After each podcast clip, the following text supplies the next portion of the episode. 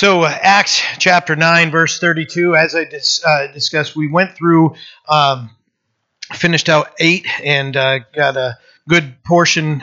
We started out in Acts, Acts 9. So we went through 31 verses in Acts, but we didn't finish it out. So Lord willing, we'll finish it this morning. So, and I have notes all the way through 10, so hopefully we at least get through 9, right? So, just a quick recap. Philip was being used mightily as an evangelist by the Lord.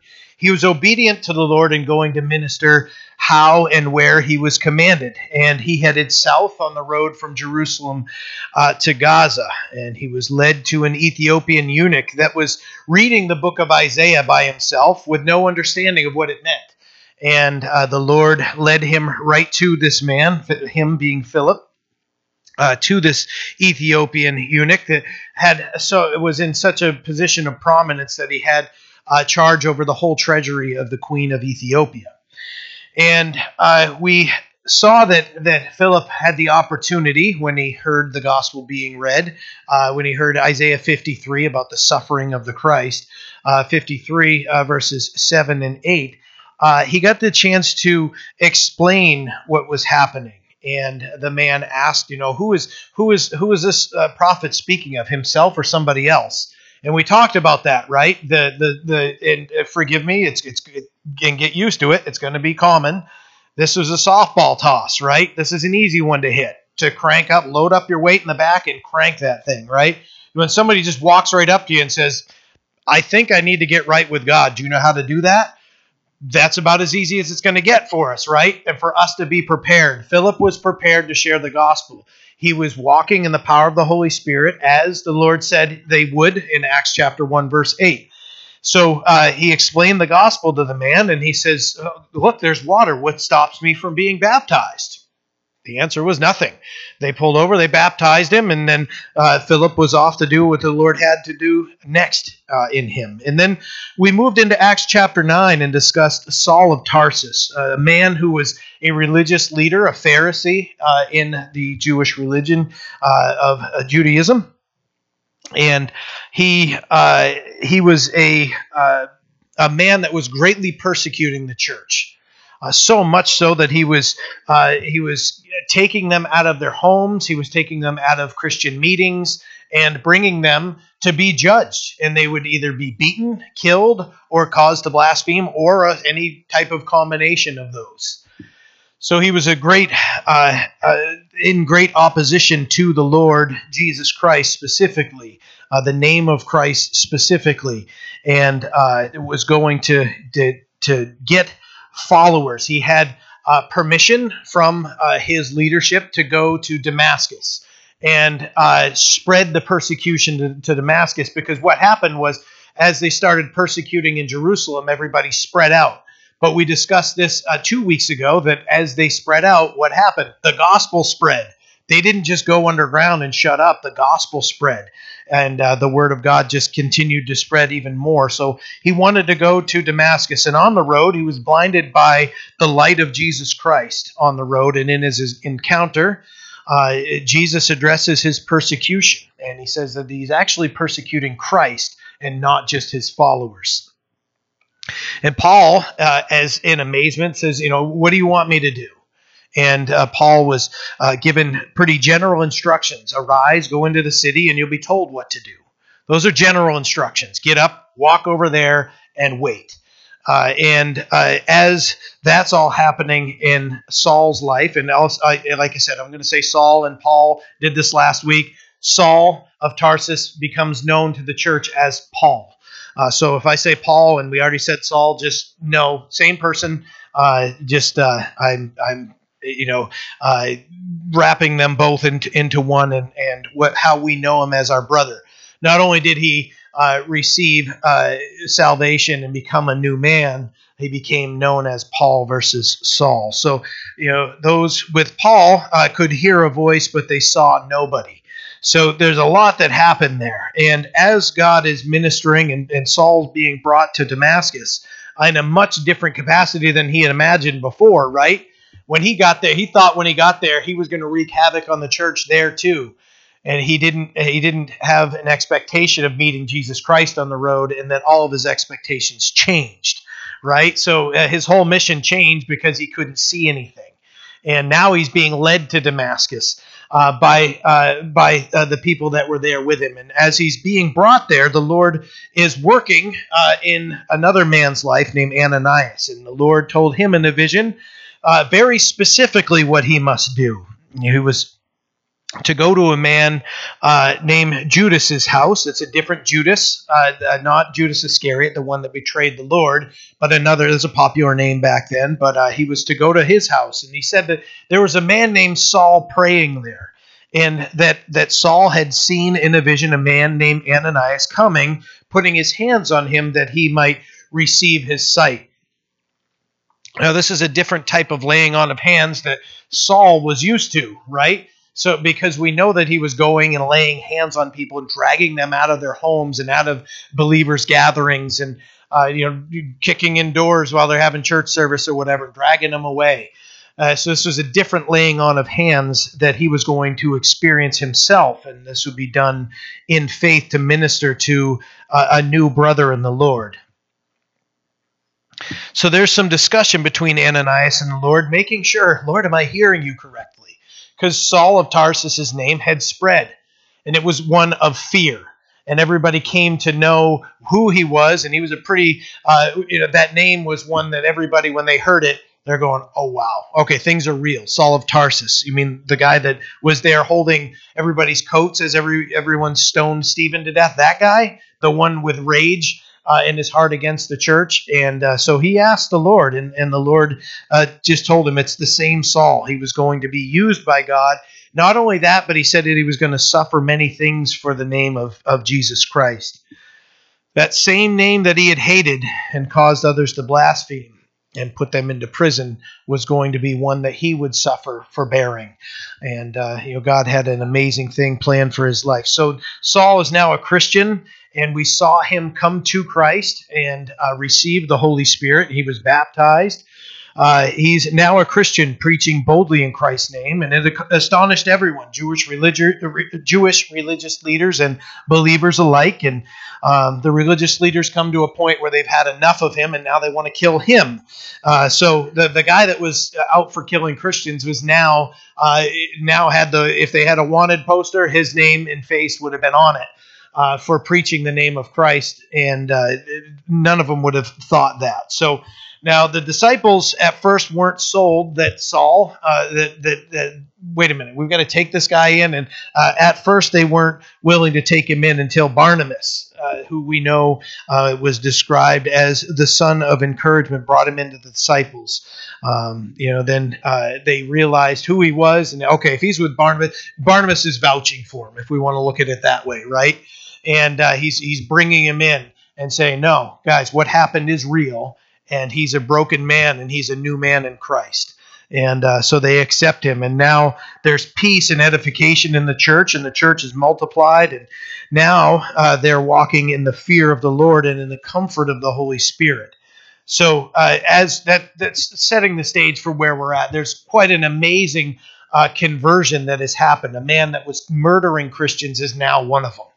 And so when we're looking at what we're moving into, because now the lens goes from what was happening in Philip's life and Saul's life to what's happening in Peter's life, another man that was restored by the Lord after his own failure. So this is the Holy Spirit's work through Peter. Verse 32. Now it came to pass, as Peter went through all parts of the country, that he also came down to the saints who dwelt in Lydda. There he found a certain man named Ananias, who had been bedridden 8 years and was paralyzed. And Peter said to him, Ananias, Jesus Christ heals you.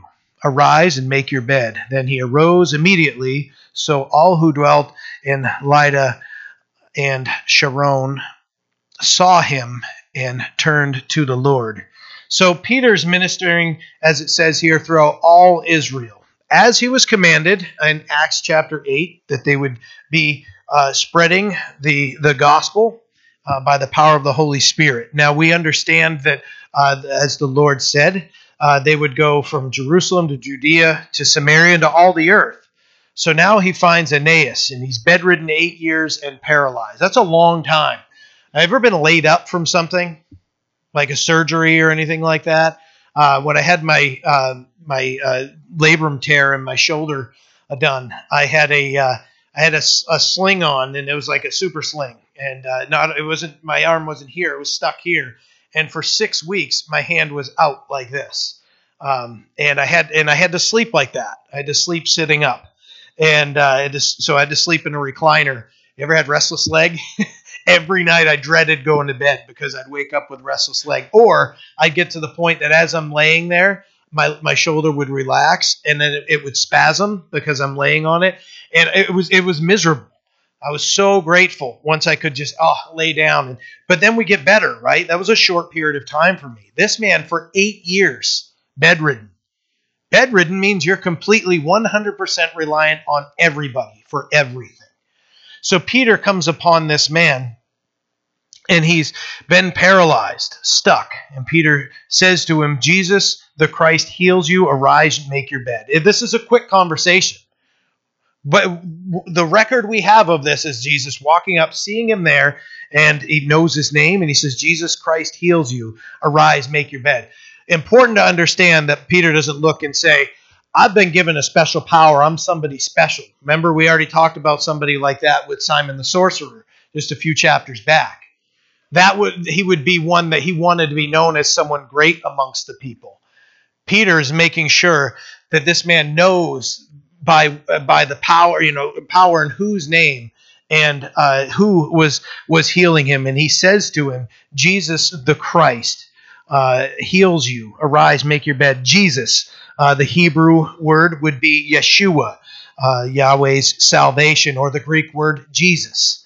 So, when he walks up and when he walks up to him, he gives him the name by which he's going to be healed. And he says, the Christ, the anointed, the Messiah, the Savior. By the name of Jesus, the Savior, you are being healed. Jesus, the Messiah. Christ wasn't his last name. Christ was his title. So it wasn't like, the Christ family house and, anything like that. Jesus was, you would be known as Jesus, the son of Joseph, right? Which we know Jesus, the son of God. But he was known as the son of Joseph. So, and Peter proclaimed, in the name of Christ, the man will be healed. And he spoke with authority given to him by Jesus Christ. And he says to him, arise and make your bed. And, if that sounds familiar, it's because in Mark chapter 2, Jesus did the same, right? Luke chapter 5, John chapter 5. He would tell someone, arise, just get up, make your bed, grab your stuff. You don't need that anymore. Make your bed wasn't like, we used to have to do in basic training, right? Just flat, no wrinkles, hospital corners, right? It wasn't telling him, hey, make your bed up and then you can leave. We couldn't leave our day room until the beds looked good. And if yours didn't look good when they came back, guess whose beds turned upside down and wall lockers ripped out, right? No, this was a making a bed. Grab your stuff. You're not going to need it here any longer.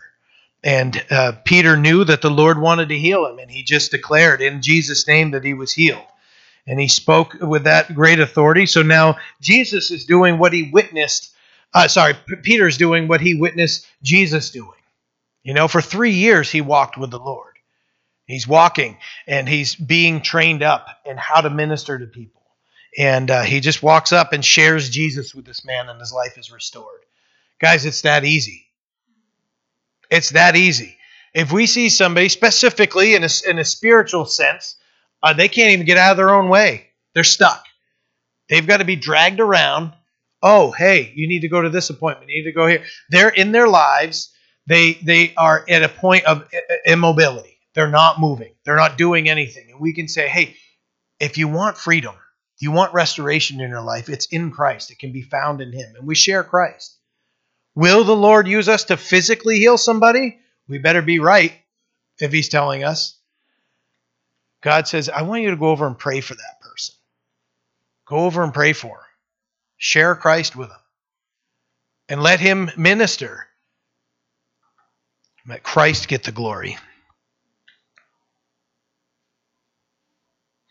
Notice when Jesus would approach those people, he'd approach them in their current state.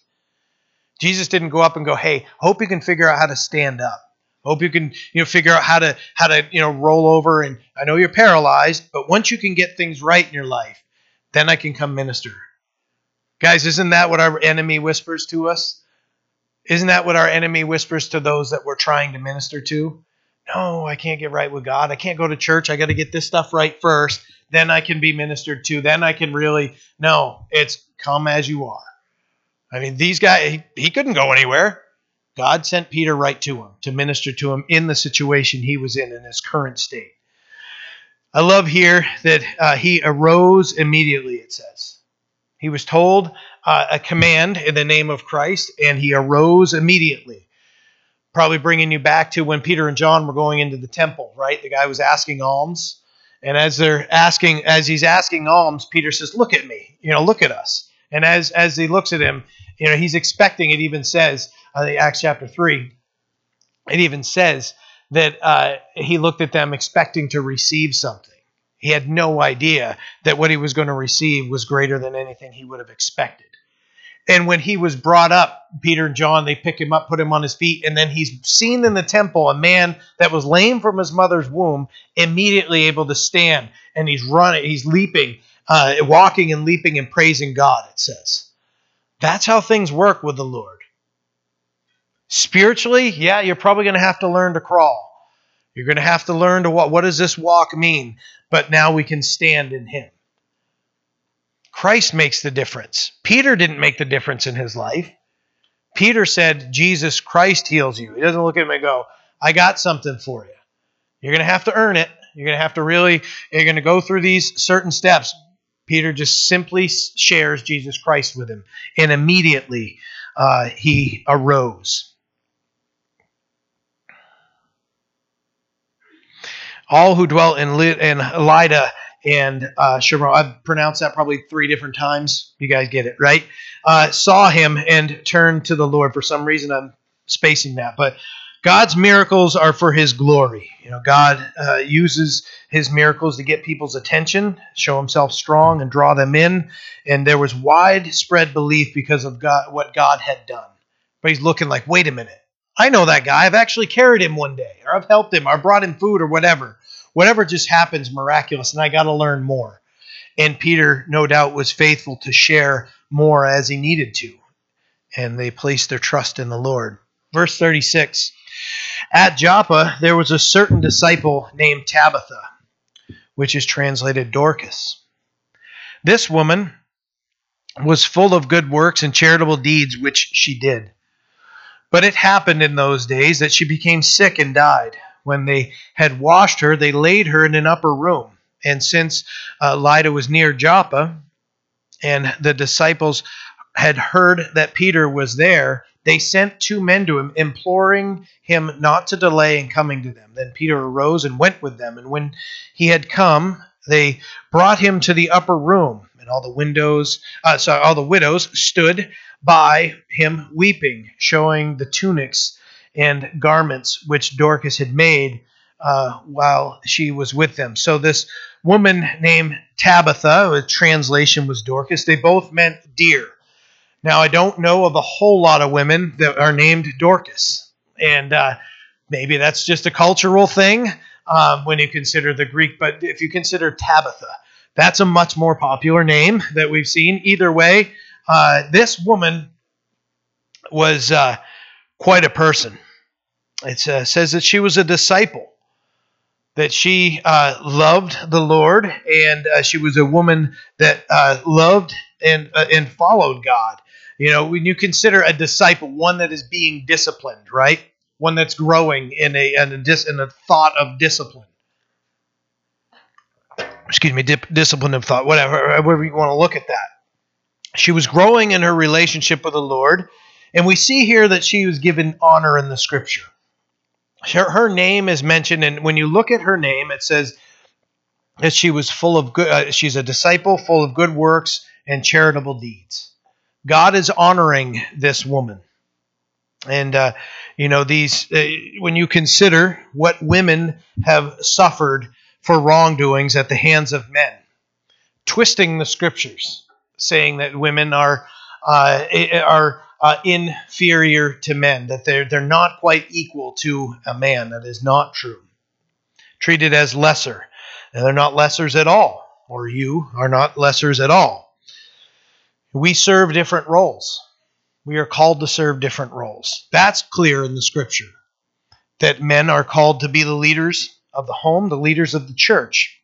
Women are called to support and follow them. To be clear, women are not less. We have different roles. But this woman is given a position of honor, and she's described as one full of good works and charitable deeds, which she did. That means that she had an active faith, that her faith wasn't just words, that she was diligent in her life to minister to others, that she would do good works and charitable deeds. James chapter 2, verse 26 says, "For as the body without the spirit is dead, so faith without works is dead also." Ephesians 2, verses 8 through 10 says, "For by grace you have been saved through faith, and not of yourselves, it is a gift of God, not of works, lest anyone should boast. For we are his workmanship, created in Christ Jesus for good works, which God prepared beforehand that we should walk in them." We're created for good works that God has prepared beforehand. That means that we shouldn't just be walking around focused on ourselves. You know, when we are created, new creations in Christ, our job is to glorify God, to minister and bless others. Right? What did Jesus say was the whole of the law? Love the Lord your God with all your heart, soul, mind, and strength, and to love your neighbor as yourself. Love your neighbor as yourself, right? And that's when you consider how that ties into Galatians 6, verses 9 and 10. "And let us not grow weary while doing good, for in due season we shall reap if we do not lose heart. Therefore, as we have opportunity, let us do good to all, especially to those who are of the household of faith." You know, when we all have opportunities, it's with what we have. What you currently have and what I currently have in our lives, what we have is what God wants to use right now. Later, it might be more, might be less. And I'm not talking about monetary stuff. Maybe it's spiritual gifts. Maybe it's what we know of the word, that we know is true, that we look and go, yes, that's biblically accurate. I don't know a whole lot, but I know that Jesus is the Son of God, and I know that God sent him that we might be saved from the penalty of our sins. Any Christian, that's probably the basic. It's the basics of the gospel, right? John 3:16. If we just know that verse, yes, we must know so much more. If that's our starting point, if that's what you have to share, just share that. You know, you may not be one that's so comfortable sharing, but get out of that comfort zone. As the Lord opens opportunities, just share. What I do know is this. Don't know a lot. Or you know what? You know, God's taught me a lot, and what he's speaking to me right now to share with you is this. That might be the case. Don't know. But as we're graciously and humbly sharing God's love, he's going to use it. Just a word of caution. Don't get to a point where we're dreaming to have more so that we can do more. Because then we're going to get caught up in the paralysis of just waiting, right? If I only had this, then I could do this. What if God doesn't want you to have that? What if you say, well, if I have it, it's all for... But what if God knows our hearts better? You know, how many of us, and hopefully we're not gamblers in here, but how many of us, I know when I grew up, I'd hear all the time, if I win the megabucks, I'd hear the adults talking about that. I win the megabucks. I win the lottery. I'm pretty sure just about any of us, if we won $2 billion, we're going to drive our lives right off a cliff. Right? We trust ourselves too much when we think we're not going to. God gives us what we need. You know? Not less than what we need, not more. He gives us what we need. Use what we have and the opportunities we have now and in the future, however he blesses us. Spiritual gifts, if he blesses you monetarily, whatever. Just be willing to minister to people as we are given and as we're led. This woman is someone we can learn from, someone we can emulate. We can emulate her service and love for one another. But look what it says here. But it happened that she got sick.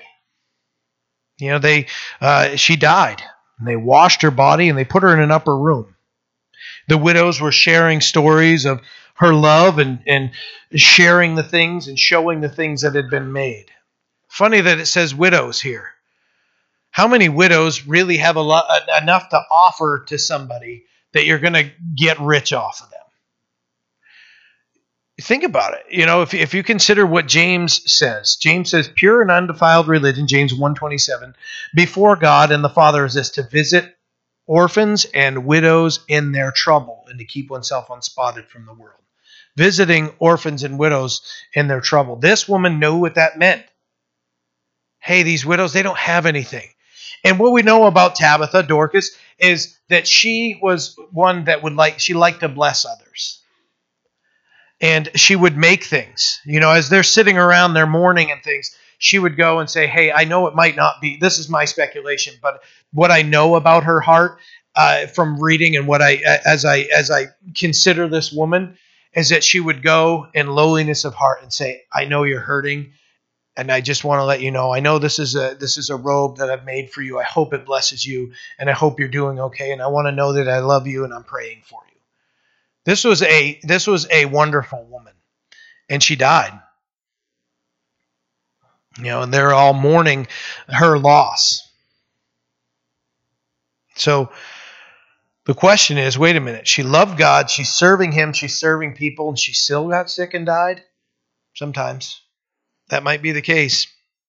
Matthew chapter 5, verse 45, the last half of it says, for He makes the sun rise on the evil and on the good, and sends rain on the just and the unjust.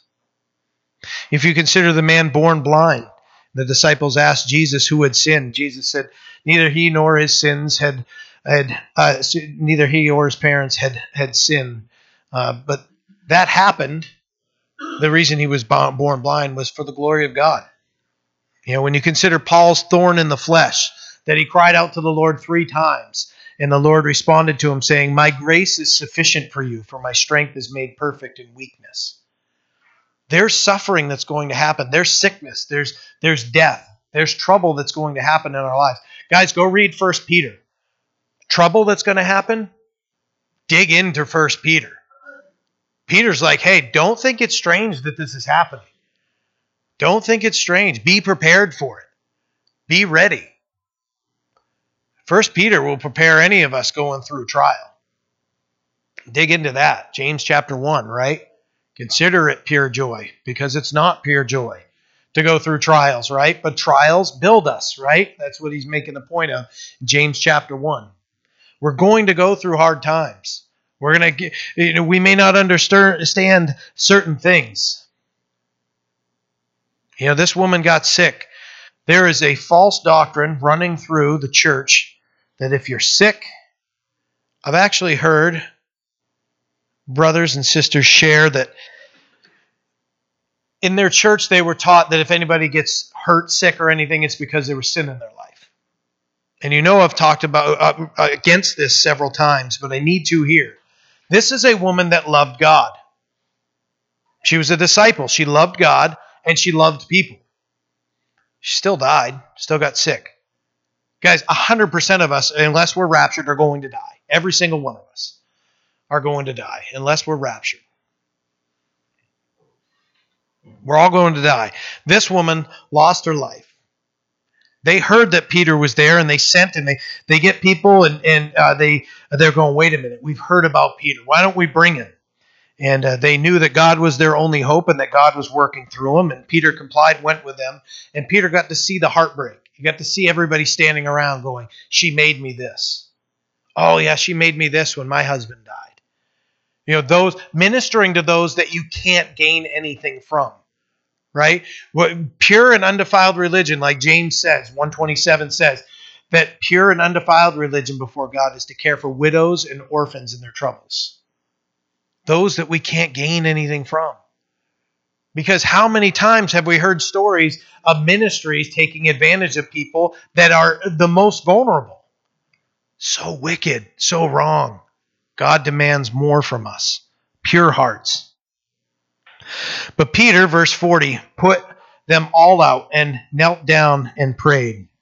And turning to the body, he said, Tabitha, arise.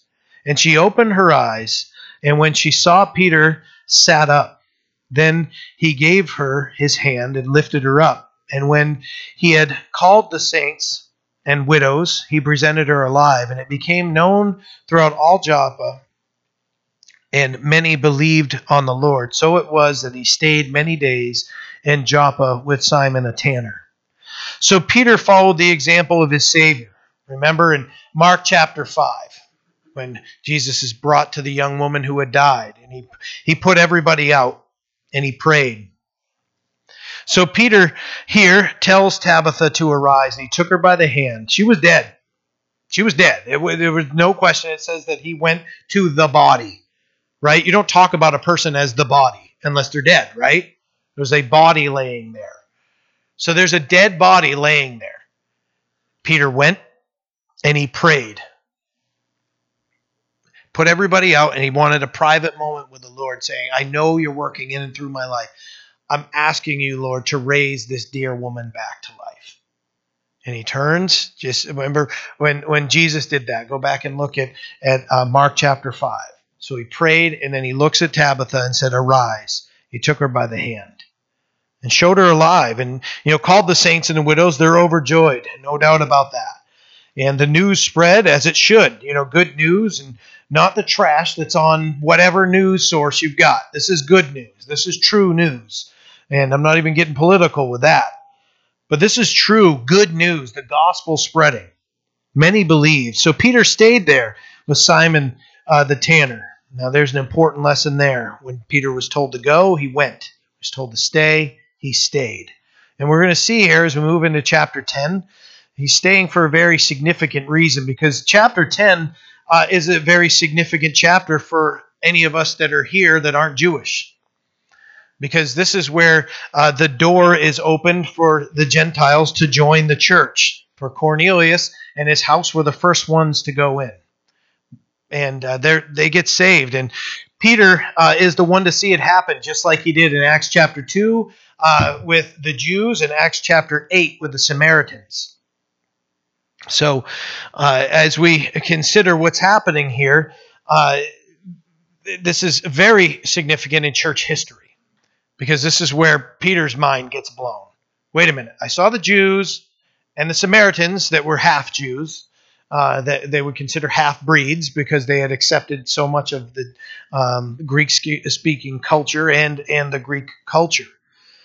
So verse 1 says, there was a Samaritan in Caesarea called Cornelius, a centurion of what was called the Italian Regiment, a devout man and one who feared God with all his household, who gave alms generously to the people and prayed to God always.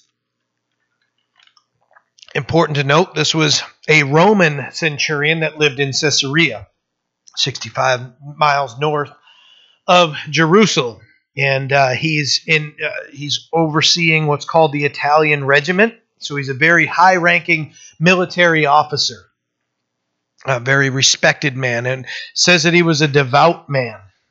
So he took his relationship with God and what he knew about God very seriously, and he needed to be introduced to Christ. And God is making that happen. Now, we just saw God bringing Peter to the paralyzed man, right? And then as Peter's there, God just moves in his heart when people come and say, hey, Tabitha has died. Can you come with us? And now he's being told to stay. And as he's being told to stay, there's a man there that needs to hear the gospel. So Peter is walking, and he's doing things as the Lord is leading him. And as God leads him, he's faithful to do the ministry that God puts in front of him. It says that he's one that feared God when we consider Cornelius. He had a deep reverence for who God is. And it says with all his household. So we know that it wasn't just him, that he kept his faith private and hoping his kids would come along. No, he shared God's word with his family. So we can see a leader in him, not only at work, but at home, and that he's a good man. We've seen examples and probably been witness to, personally, bad leaders in our lives. Might have had a bad boss, might have been the bad boss, right? The one that needed to be corrected, or it's never fun working for somebody who doesn't know how to lead.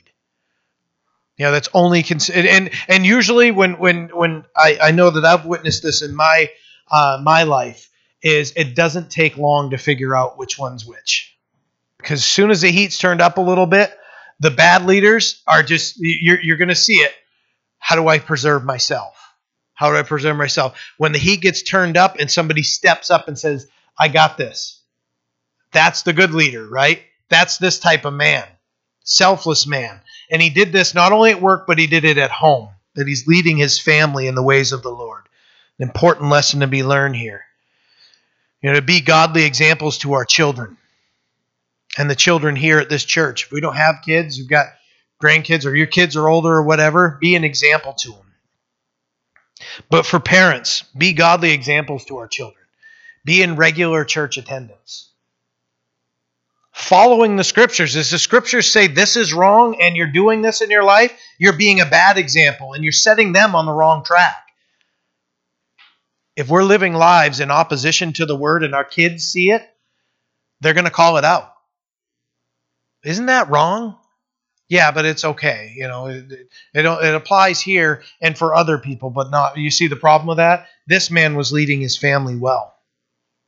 Our family should be seeing us pray, and praying with us, see us in the scriptures. We should talk with our family about the Lord, sharing who he is. That's what this man was doing. It says that he gave alms generously to all people. Instead of hoarding money, he gave it away. And Mark chapter 8, verse 36 says, For what will it profit a man if he gains the whole world and loses his own soul? Right? I just got to have more. Got to have this, got to have that. This man was saying, no, I need to give more. There's a need here. There's a need there. I've got to go minister. He was a cheerful giver and a selfless man. 2 Corinthians 9, verse 7 says, so let each one give as he purposes in his heart, not grudgingly or of necessity, for God loves a cheerful giver.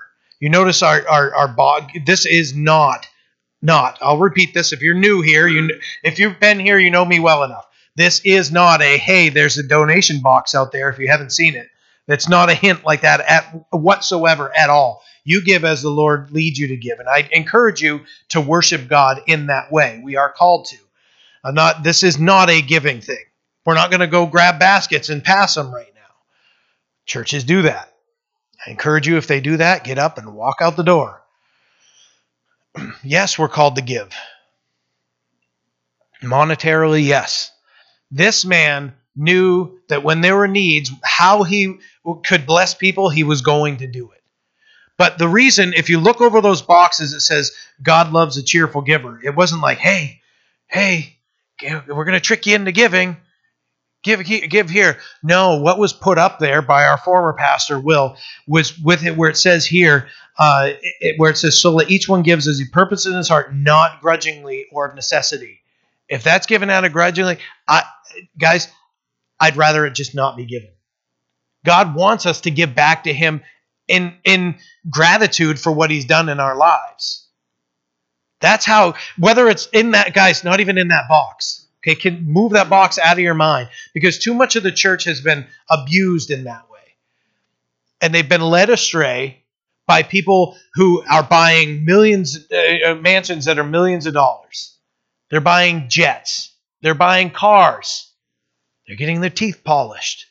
They're getting the suits. They're getting these things. Look at me. No, that money is to minister. That's what it's supposed to be used for, to minister, that the gospel would spread.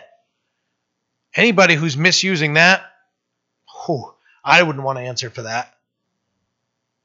That's a massive problem. No, what's given to the Lord belongs to the Lord. This man says, you know what? I'm going to give. He's a cheerful giver. He was somebody that loved giving to others and ministering to them. It says that he prayed to God always. 1 Thessalonians 5, verses 16 through 18 says, "Rejoice always, pray without ceasing. In everything give thanks, for this is the will of God in Christ for you." So this was a man worthy of honor. We would be doing well if we emulated how he lived his life. So a man in right standing with God that understood scriptures that would have been written. I don't know if he ever heard this, but Philippians chapter 2, verses 3 and 4 says, "Let nothing be done through selfish ambition or conceit, but in lowliness of mind let each esteem others better than himself. Let each of you look out not only for his own interest, but also for the interests of others." This guy got that. He understood that. He wouldn't need that word of, it wouldn't be a corrective word for him. He'd be like, cool, I'm doing the right thing, right? Those are always encouraging things, like, okay, I haven't broken things, right? That's a good thing. Just to know we're on the right track is important.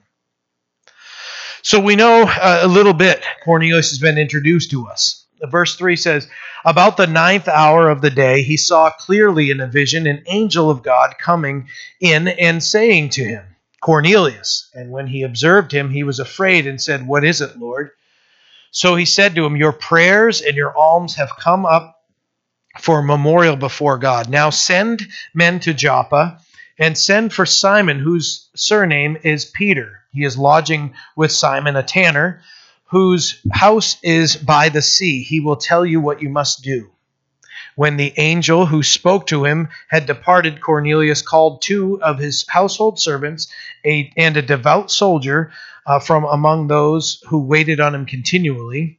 So when he had explained all these things to them, he sent them to Joppa." So it's the 9th hour, 3 p.m. Cornelius has a vision from God, and he saw clearly. And it was an angel of the Lord came to him and spoke to him.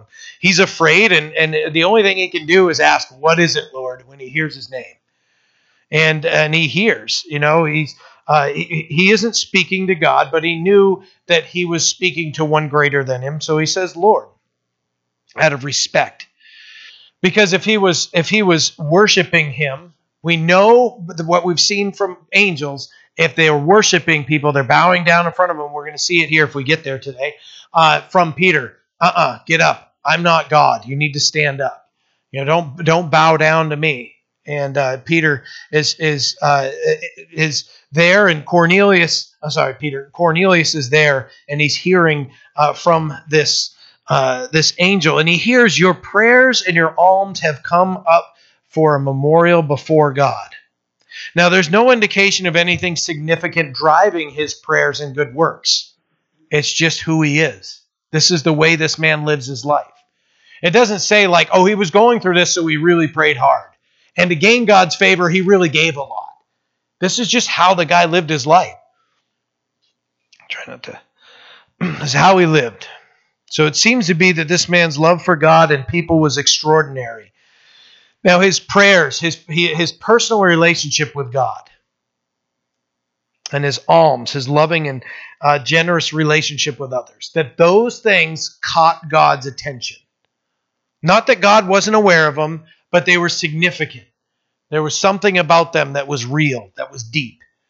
There's an encouragement for us. Pray when there's no reason to be praying that we can think of, right? When there's something big, we're praying, right?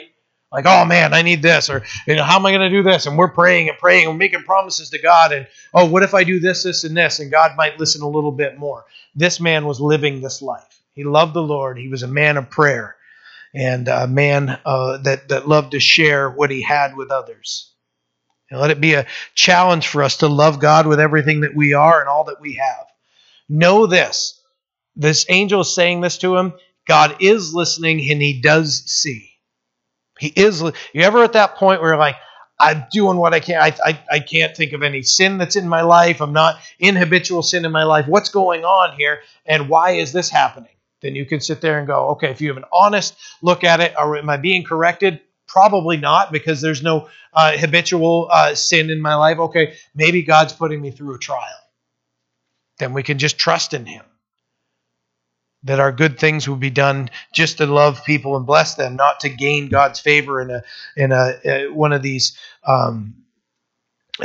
trials, like if I do this, if we do things to receive earthly prizes, that's all we're going to get. We want a heavenly reward. So this is another occasion of God orchestrating the minister and the one to be ministered to, right? He's being given very specific instructions, who's coming and very detailed instructions. And he gives Cornelius, what he tells him is that there's a man, and he tells him where he is and how to find him, and that he's going to be the one to be able to minister to us.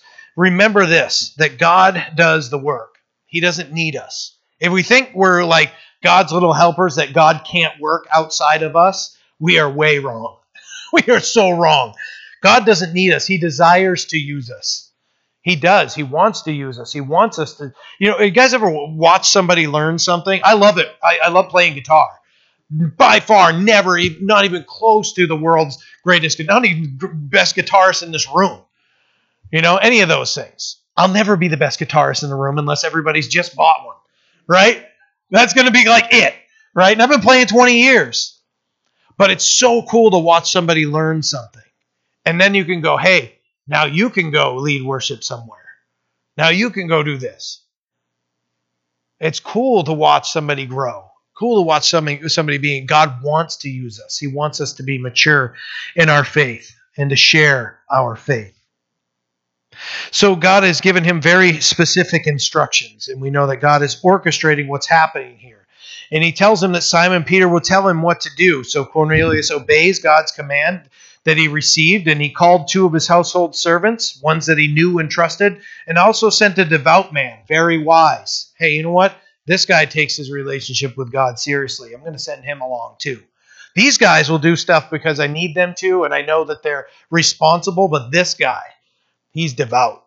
This guy's serious about his faith. I'm going to send him too. Verse 9, the next day, as they went on their journey and drew near the city, Peter went up on the housetop to pray about the sixth hour. Then he became very hungry and wanted to eat. But while they made ready, he fell into a trance and saw heaven opened and an object like a great sheet bound at the four corners descending to him and let down to the earth. In it were all kinds of four-footed animals on the earth, wild beasts, creeping things, and birds of the air. And a voice came to him, "Rise, Peter, kill and eat." But Peter said, "Not so, Lord, for I have never eaten anything uncommon or unclean." And a voice spoke to him again a second time, "What God has cleansed, you must not call common." This was done three times, and the object was taken up to heaven again. So we saw how God had prepared Cornelius to hear the gospel. And Cornelius sent those three men. Now, God had sent an angel to discuss this with Cornelius, because God was going to do something great in Cornelius' life. Now the minister is being prepared. I can tell you, I've only been senior pastor here, 9 months or so. I've been seeing this happen left and right. It is absolutely insane that God would just take care of a situation before I even have to address it sometimes. Or he's preparing me for when it does happen, I can just go, oh, this is why God told me. It's crazy. You guys, anybody who's walking with the Lord and been walking with him for a while, you've experienced this in your life, haven't you? Right? That's how God works. Cornelius was serious about his faith, and he sought the Lord. Matthew 7, verses 7 and 8 says, "Ask, and it will be given to you. Seek, and you will find. Knock, and it will be opened to you. For everyone who asks receives, and he who seeks finds. And to him who knocks, it will be opened." This was a man that was seeking God in his life, serious about his commitment to walking with the Lord, and the information that he had, he needed to hear the gospel of Christ. So it's not just enough to be a good person and to kind of go about and do things. He still needed Jesus Christ, and God was orchestrating that for him. So he was preparing his heart to receive, and he's preparing the minister like we just read. So God was using Peter mightily already. And now the Lord ministers to him on a housetop. So he's going up to a quiet place is what it is. No one's going to chase me up on the roof, right? So he goes up to the housetop, and he's been up there a little bit, and he's taking time to pray. He's getting hungry. I can relate to that. It's almost lunchtime.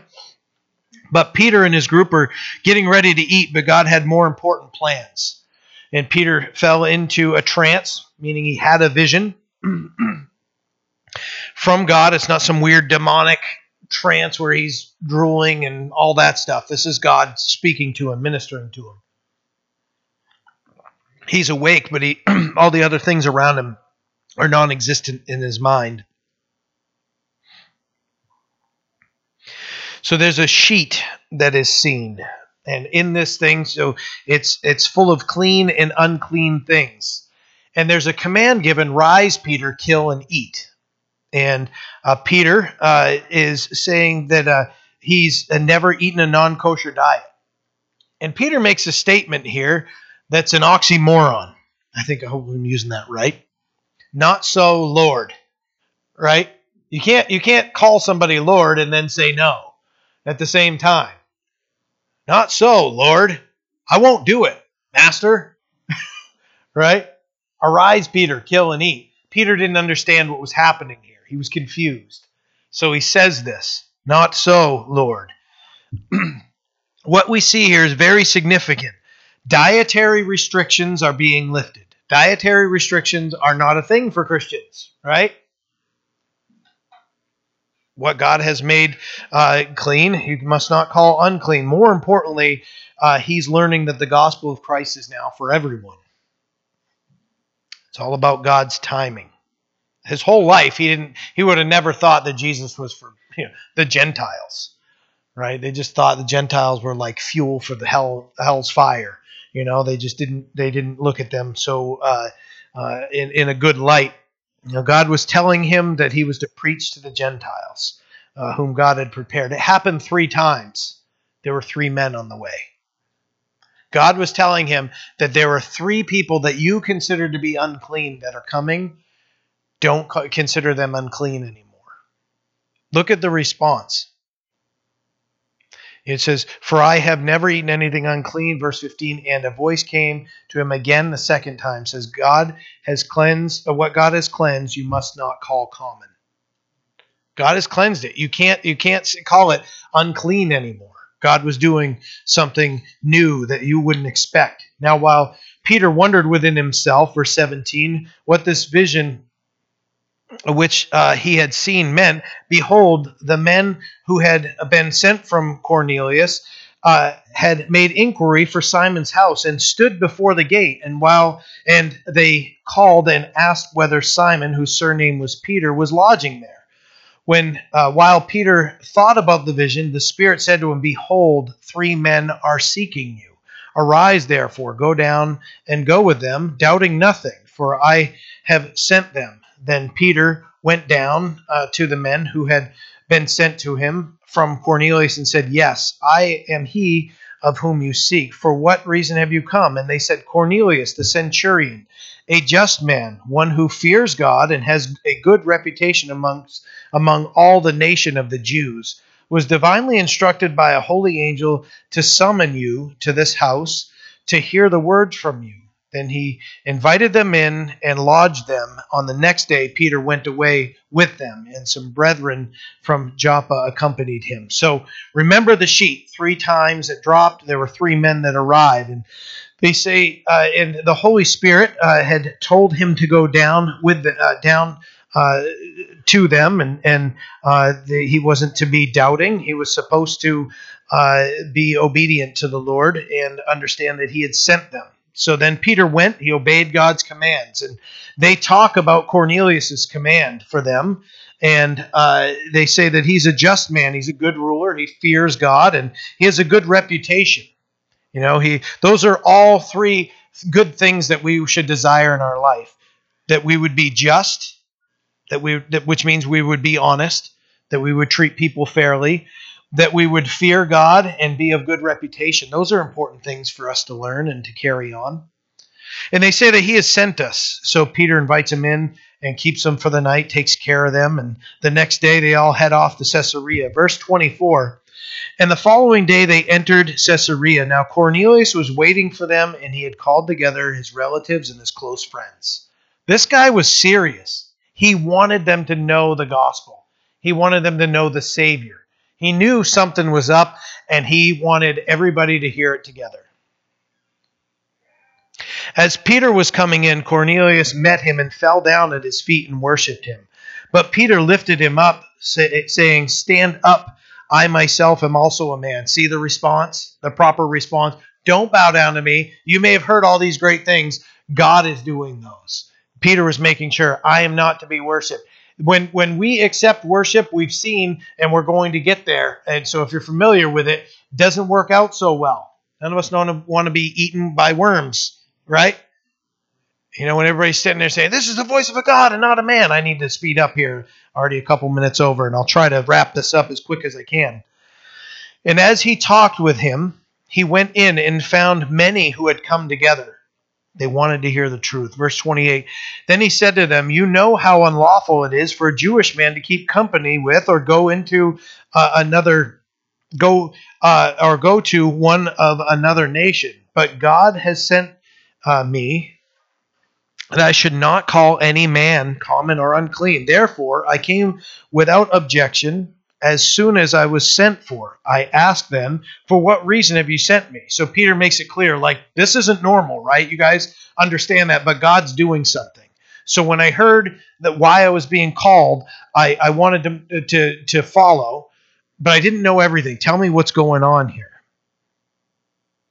Verse 30, so Cornelius said, 4 days ago I was fasting until this hour, and at the ninth hour I prayed in my house, and behold, a man stood before me in bright clothing and said, Cornelius, your prayer has been heard, and your alms are remembered in the sight of God.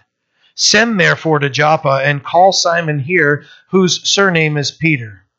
He is lodging in the house of Simon a tanner by the sea. When he comes, he will speak to you, so I sent to you immediately, and you have done well to come. Now, therefore, we are all present before God to hear the things commanded you by God. So this is a long trip, and Cornelius and his family are waiting. The relatives and close friends are there. This was a very big deal, and this man is not shy about his faith, and he wants everybody to hear, and Peter... had already corrected him, and they're having a discussion here. Peter's like, I'm just a tool being used by God. I'm nothing special here. And God had coordinated everything for them to get together here. And Cornelius tells him, can you tell us? You know, God prepared me. I got to hear something from you. And this is how God spoke to me. That as he spoke to me, he told me about you, so I sent for you. And we're just here to... So I'm just laying it out. I don't know why you're here, but God told me that you needed to come. Then Peter opened his mouth and said, in truth, I perceive that God shows no partiality. Romans 2, verse 11 says, for there is no partiality with God. He's a perfect judge. James 2 calls Christians to not be partial, rich or poor. Everybody needs Christ. That partiality that can come. Somebody has a lot of money, might be drawn to them. Like, oh, hey, there's a lot of power. Hey, they've got the speedboat. They've got this and that. No, Peter makes it, what he's saying here is, I perceive that God, in truth, I perceive that God shows no partiality. He's saying, Jew, Greek, okay, I know that God's doing something different. Let's finish this out. Verse 35, but in every nation where whoever fears him and works righteousness is accepted by him. The word which God sent to the children of Israel, preaching peace, through Jesus Christ, he is Lord of all. That word, which was proclaimed throughout all Judea and began from Galilee after his baptism, which John preached, how God anointed Jesus of Nazareth with the Holy Spirit and with power, who went about doing good and healing all who were oppressed by the devil. For God was with him, and we are witnesses of all things which he did, both in the land of the Jews and in Jerusalem, whom they killed by hanging on a tree. Him God raised up on the third day and showed him openly, not to all the people, but to witnesses chosen before by God, even to us who ate and drank with him after he arose from the dead. And he commanded us to preach to the people and testify that it is he who ordained by God, who was ordained by God to be judge of the living and the dead. To him, all the prophets witness that through his name, whoever believes in him will receive remissions of sins. So Peter goes through and gives them a quick history lesson on who Jesus Christ is. And he says that all who were oppressed by the devil could be freed. That God had raised, verse 40, God had raised up Jesus Christ. They had hanged him on a tree. The one that could give life, they hanged on a tree. And that God raised him. They thought they had won. They didn't understand that that's what he came for. That was his whole mission. Jesus said that all throughout his ministry. And Peter's just spelling out the simplicity of what we've already studied together and spent great deals of time looking at. That Jesus was to be the judge and is the judge of the living and the dead. Whoever believes in him will receive remission of sins. As Peter says this, look at what happens. Believes in him, receive remission of sins. Verse 44, while Peter was speaking these words, the Holy Spirit fell on all those who heard the word. It was the preaching of the gospel that changed their lives instantly. And those of the circumcision who believed were astonished, as many as came with Peter because of the gift of the Holy Spirit who had been poured out on the Gentiles also. For they heard them speak with tongues and magnify God. Then Peter answered, can anyone forbid water that these should not be baptized who have received the Holy Spirit just as we have? And he commanded them to be baptized in the name of the Lord. Then they asked him to stay for a few days. This is wonderful. These people were gathered waiting to hear, what is it that God has to say? They were serious about it. They got there, and Peter spells out the gospel to them. That the Savior came, he was nailed to a tree, he rose again from the dead, and that there's remission of sins in his name, and they all get saved. When they heard that, right? Faith comes by hearing, and hearing by the word of God. When they heard it, they believed it. And in their believing heart, notice it doesn't say that they all stopped and took time and prayed and everything. Don't put God in a box. You have to say this, and you have to say it this way, and you have to say these words and do this way. Guys, it's all here. God knows the hearts. And as everybody's believing heart, they're just going, I believe it. I've heard that, and I believe it's true. And they receive the Holy Spirit. And of course, they don't want Peter to leave. They're like, will you stick around? Teach us some more. That's important when we've received the gospel, right? Many of us may have been walking with the Lord our whole lives, or just a year, 2 months. I don't know. But it's all the same. Need to know him more and just dig into his word. I want to know more. I have to learn this. That's how we grow. Amen? Amen. Thanks for being patient. Didn't mean to go over. Let's pray. Father, we are blessed by your word, blessed by you working, you coordinating. God, that before we even know we have a need, you're already working to show us that example several times in what we just read, that you are faithful to meet our needs even before we have them, and to use us. Help us to be humble servants of you, with the gospel on our hearts, our minds, and on our lips, and by the way we live our lives. And Lord, help us to spend more time with you and to grow in our knowledge. In Jesus' name we pray. Amen. Grace and peace to you all. Have a blessed day.